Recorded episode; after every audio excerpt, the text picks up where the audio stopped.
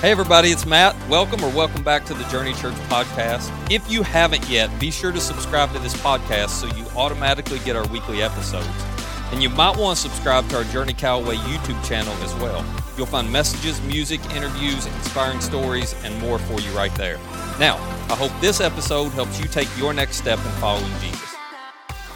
Hey everybody, thank you so much for tuning in, and Merry Christmas. I hope that this holiday is an extraordinary holiday for you. I know it's going to be different for all of us. It's going to look a little different because of the pandemic that we're in, but I hope you still have some special memories and some great time together with family and hopefully with some friends, whether that's in person or socially distanced.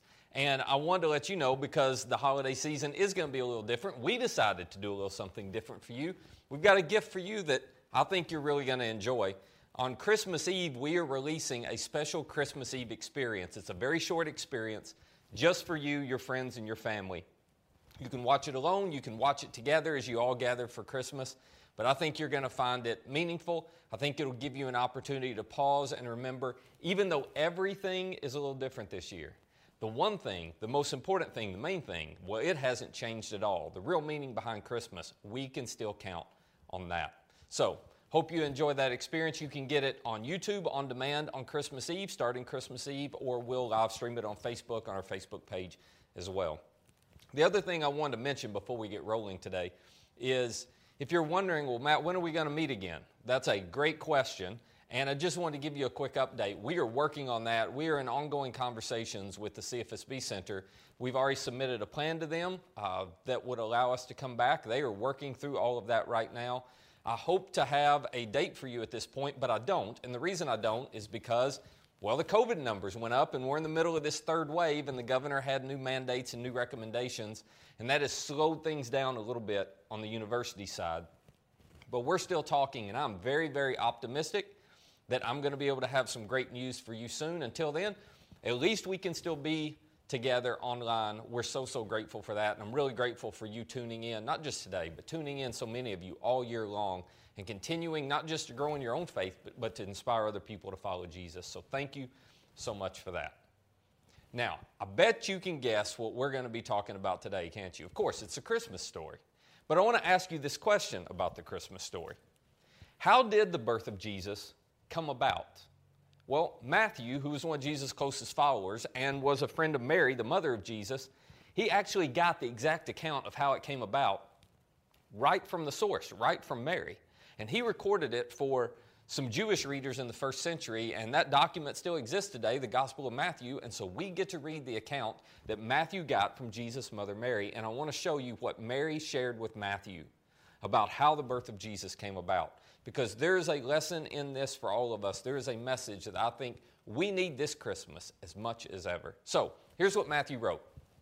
He said, "This is how the birth of Jesus, the Messiah, came about." Now let me just pause right here and give you a little context, because this is pretty extraordinary actually. Matthew is a Jewish man who is writing this account, and he is acknowledging, as a Jewish man, he believes that Jesus was actually the long-awaited Jewish Messiah, the Messiah that for centuries they had been looking for and longing for and praying for.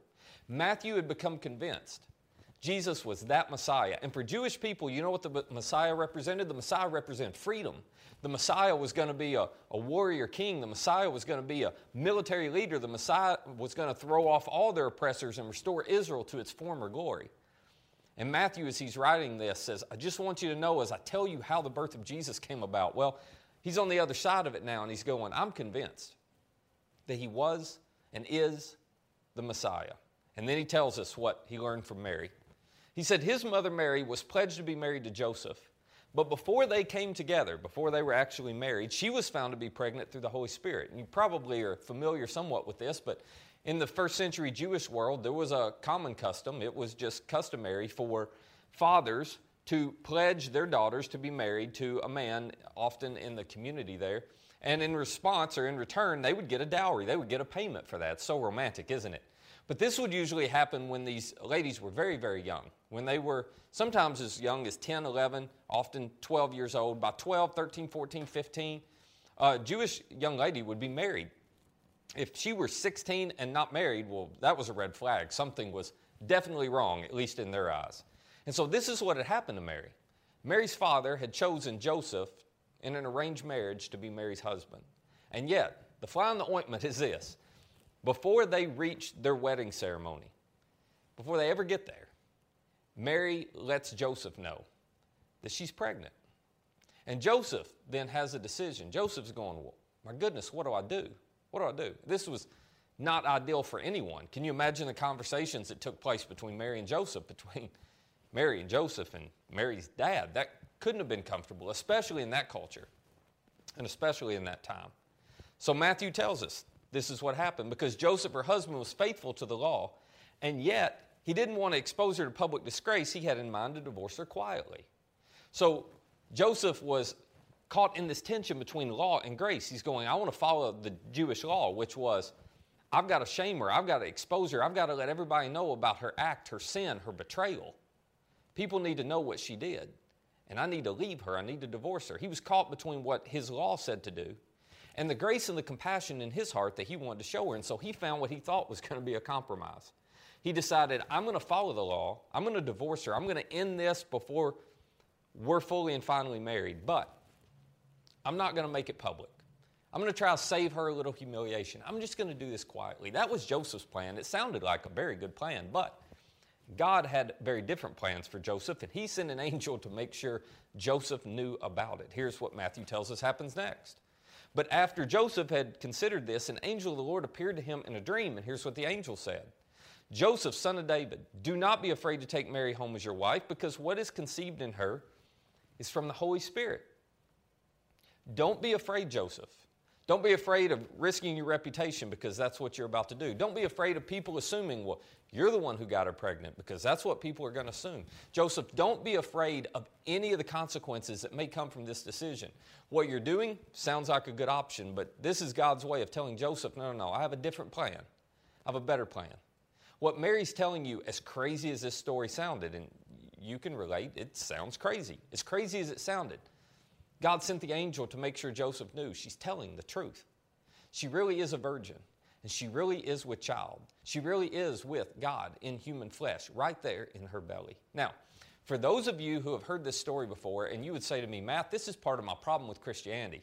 I just can't buy this whole virgin birth thing. Are you kidding me? Like, who would ever believe that? I get it. I totally understand where you're coming from. But here's one thing I would encourage you to consider. The earliest followers of Jesus and the writers of these accounts, just like Matthew, they had nothing to gain, absolutely nothing to gain, by making up a story of a virgin birth. And the reason I say that is simply this. The Jewish people did not believe that their Messiah had to be born of a virgin. It wasn't one of the check boxes that they were looking for. And as a matter of fact, no one who followed Jesus because of the virgin birth. In other words, the fact that he was born by Mary as a virgin, well, that didn't in any way persuade or influence people to believe Jesus was who he claimed to be and to surrender their lives to him. You don't find one example in all the New Testament documents of somebody saying, well, I'll tell you why I'm following Jesus. I'll tell you why I'm putting my life on the line. I'll tell you why I'm being persecuted. I'm not going to give up because Jesus was born as a virgin. Nobody ever said that. No.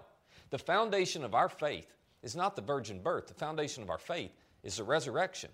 That's why people followed. That's why people gave their lives. That's why people wouldn't renounce what they had seen and heard and experienced. Nobody talked about the virgin birth as a key component of why they followed Jesus. So you have to ask yourself, why would these early followers of Jesus add this into the account? Unless that's actually how it happened, because they had nothing to gain by adding it. Anyway, the angel had to come and convince Joseph this really is true. And then the angel continues and says this, she, Mary, Joseph, she will give birth to a son. And you're to give him the name, and here's the drum roll we all know, you're to give him the name Jesus. But this is where Joseph begins to realize, oh my goodness, this isn't any ordinary child. This is exactly who we've been waiting for. This is going to be the long-awaited Messiah. Because the angel says you're to give him the name Jesus because he will save his people from there. And if I'd been there, I'd have been like, oh, I'm sure every Jew was thinking, whoa, we already know. You don't have to tell us. You don't have to tell us, angel. We know what we're going to be saved from. The Messiah is going to save us from our oppressors. The Messiah is going to save us from Rome. And we're all waiting to be saved from Rome. I mean, they had oppressors. They needed saving. You want to talk about looking for a Messiah? It was the perfect time for the Jewish people to have a Messiah. So they're certain the Messiah is going to come.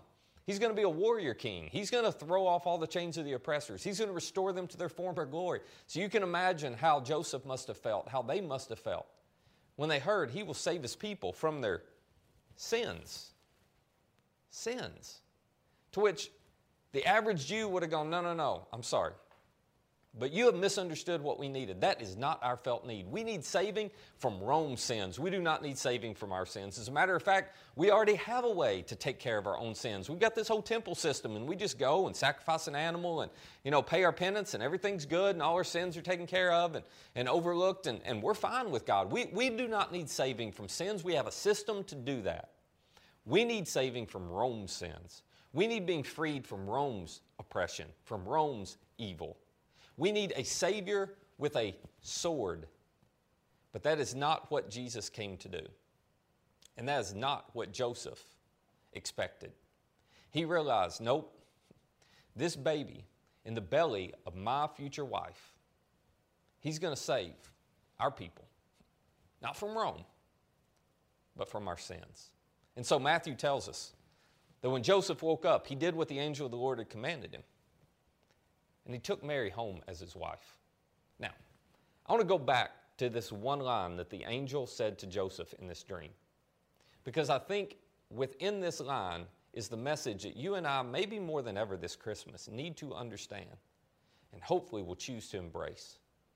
The angel said to Joseph that you're to give him the name Jesus because he will save his people from their sins. Now, let me ask you a question. Why does that statement not move us emotionally? Let's be honest, it doesn't, does it?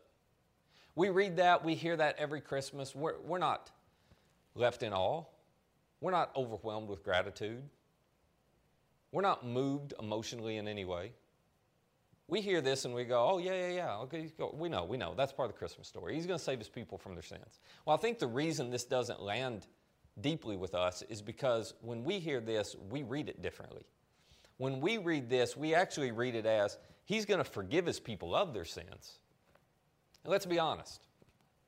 We're grateful for forgiveness, but forgiveness didn't cost us anything, did it? We're grateful for forgiveness, but it just seems easy to us. Oh, yeah, I know what I do. This is what most of us have been taught. I know what I do. I just get to the end of my day and I say a prayer at the end. I'm like, God, here's my big sin bucket for the day. Just forgive me of all my sins, and poof, they're gone. Or if you grew up Catholic, you were taught, go to the priest and carry your big sin bucket and just dump it all out to the priest, and then voila, magically, it's forgiven and disappears. But this is not why Jesus came. It's way bigger than forgiveness. Absolutely, forgiveness is included, and forgiveness is important. But the reason we're not moved emotionally is because we don't understand when he said he will save his people from their sins, he meant a lot more than just forgiveness for sin. Now, forgiveness for sin is great, but it's not enough. We don't just need forgiveness for sin, we need freedom from sin. And when the angel said he's going to save his people from their sin, this is exactly what he was talking about. See, here's the thing about forgiveness. Forgiveness is necessary and important.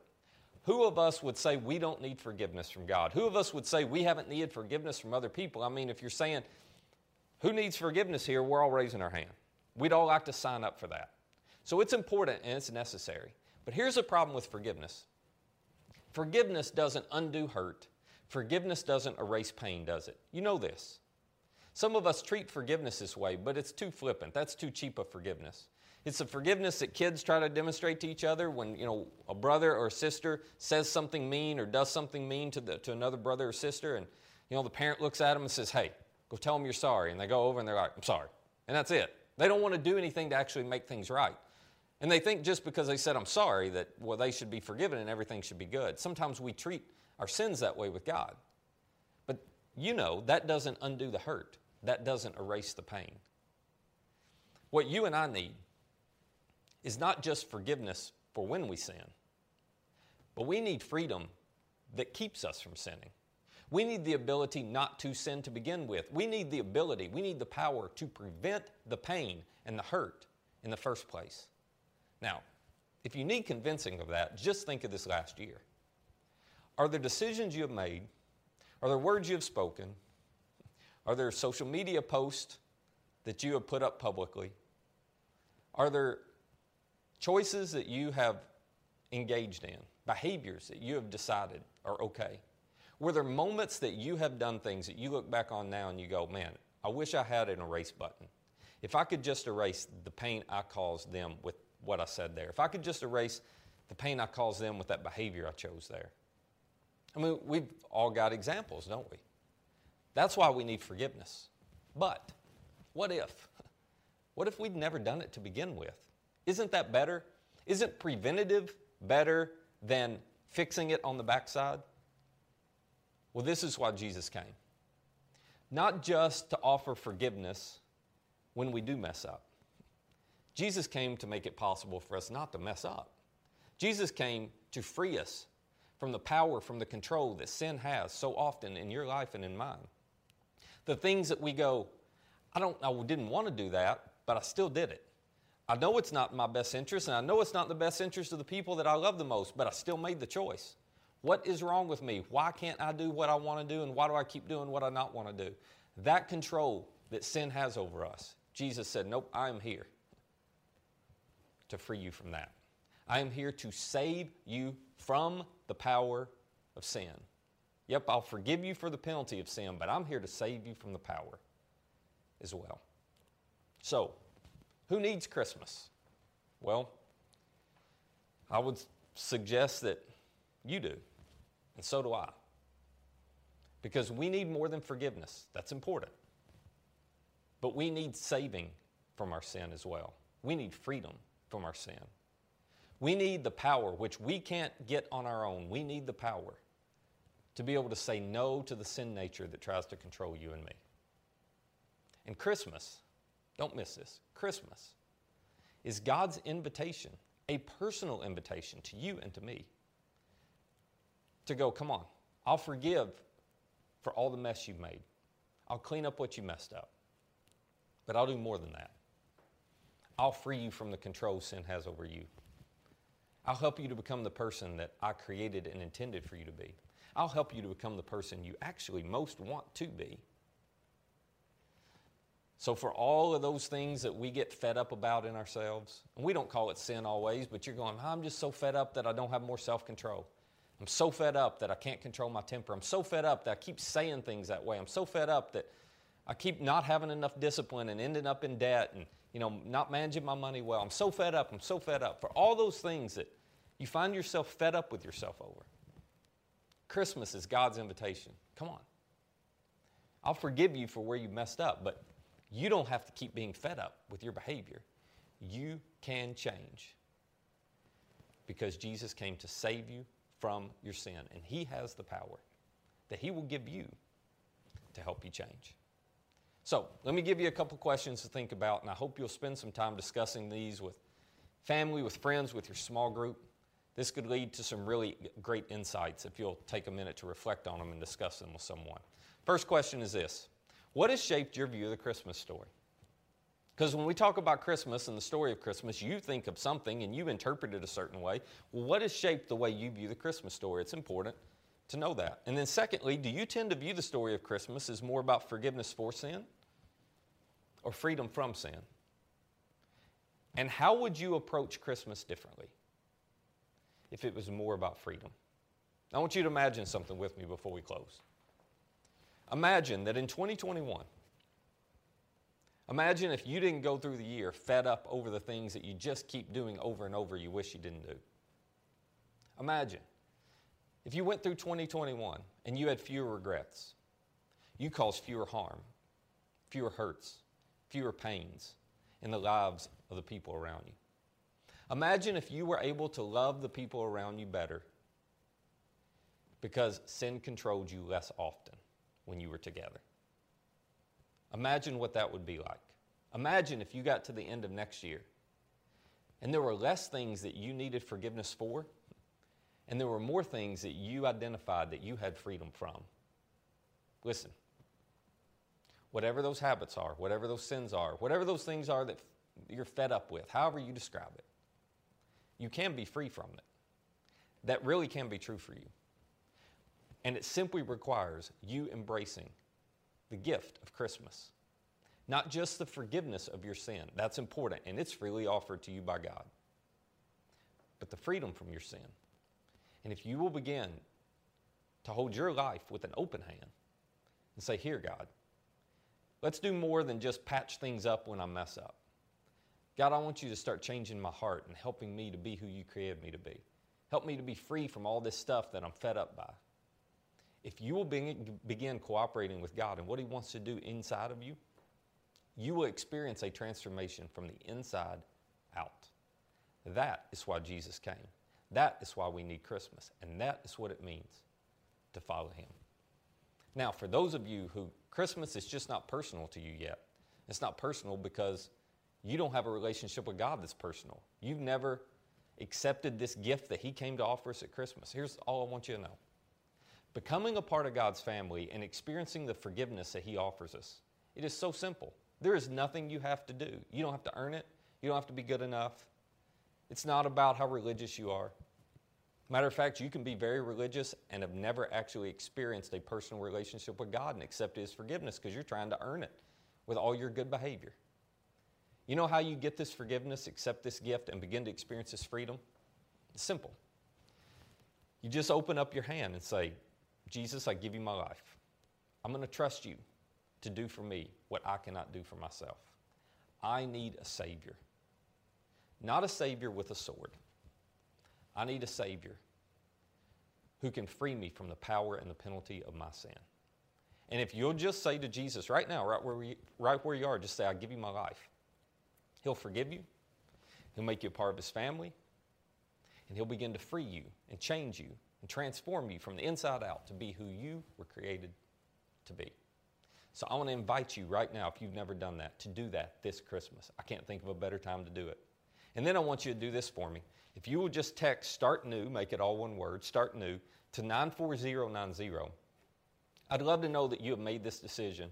We'd love to celebrate with you. We'll answer any questions you have. We'll get you some resources just to help you know what your next step needs to be. We're so excited that you're choosing to take that step.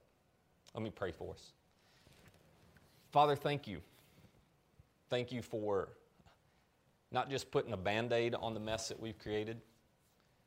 Thank you for coming and completely changing everything. We're so grateful for the forgiveness that you offer us. It's unconditional. It's free, and we still can't wrap our minds around that.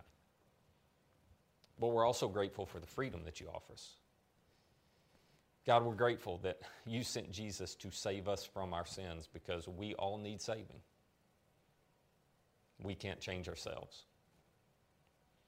So this Christmas, help us to remember, even though things are going to be a little different, help us to remember what's not different is the whole meaning and the message of Christmas. What's not different is that you are here, you are with us, that you still love us, and that you still offer us both forgiveness and freedom from our sins. And it's in Jesus' name we pray. Amen. Hey, if you'd like more content like this, subscribe to our YouTube channel and download our Journey Calloway app to access all of our recent message content. And our app is the easiest way to share this content with a friend. For more information on our church, be sure to visit journeycalloway.com. That's journeycalloway.com. Thanks for listening.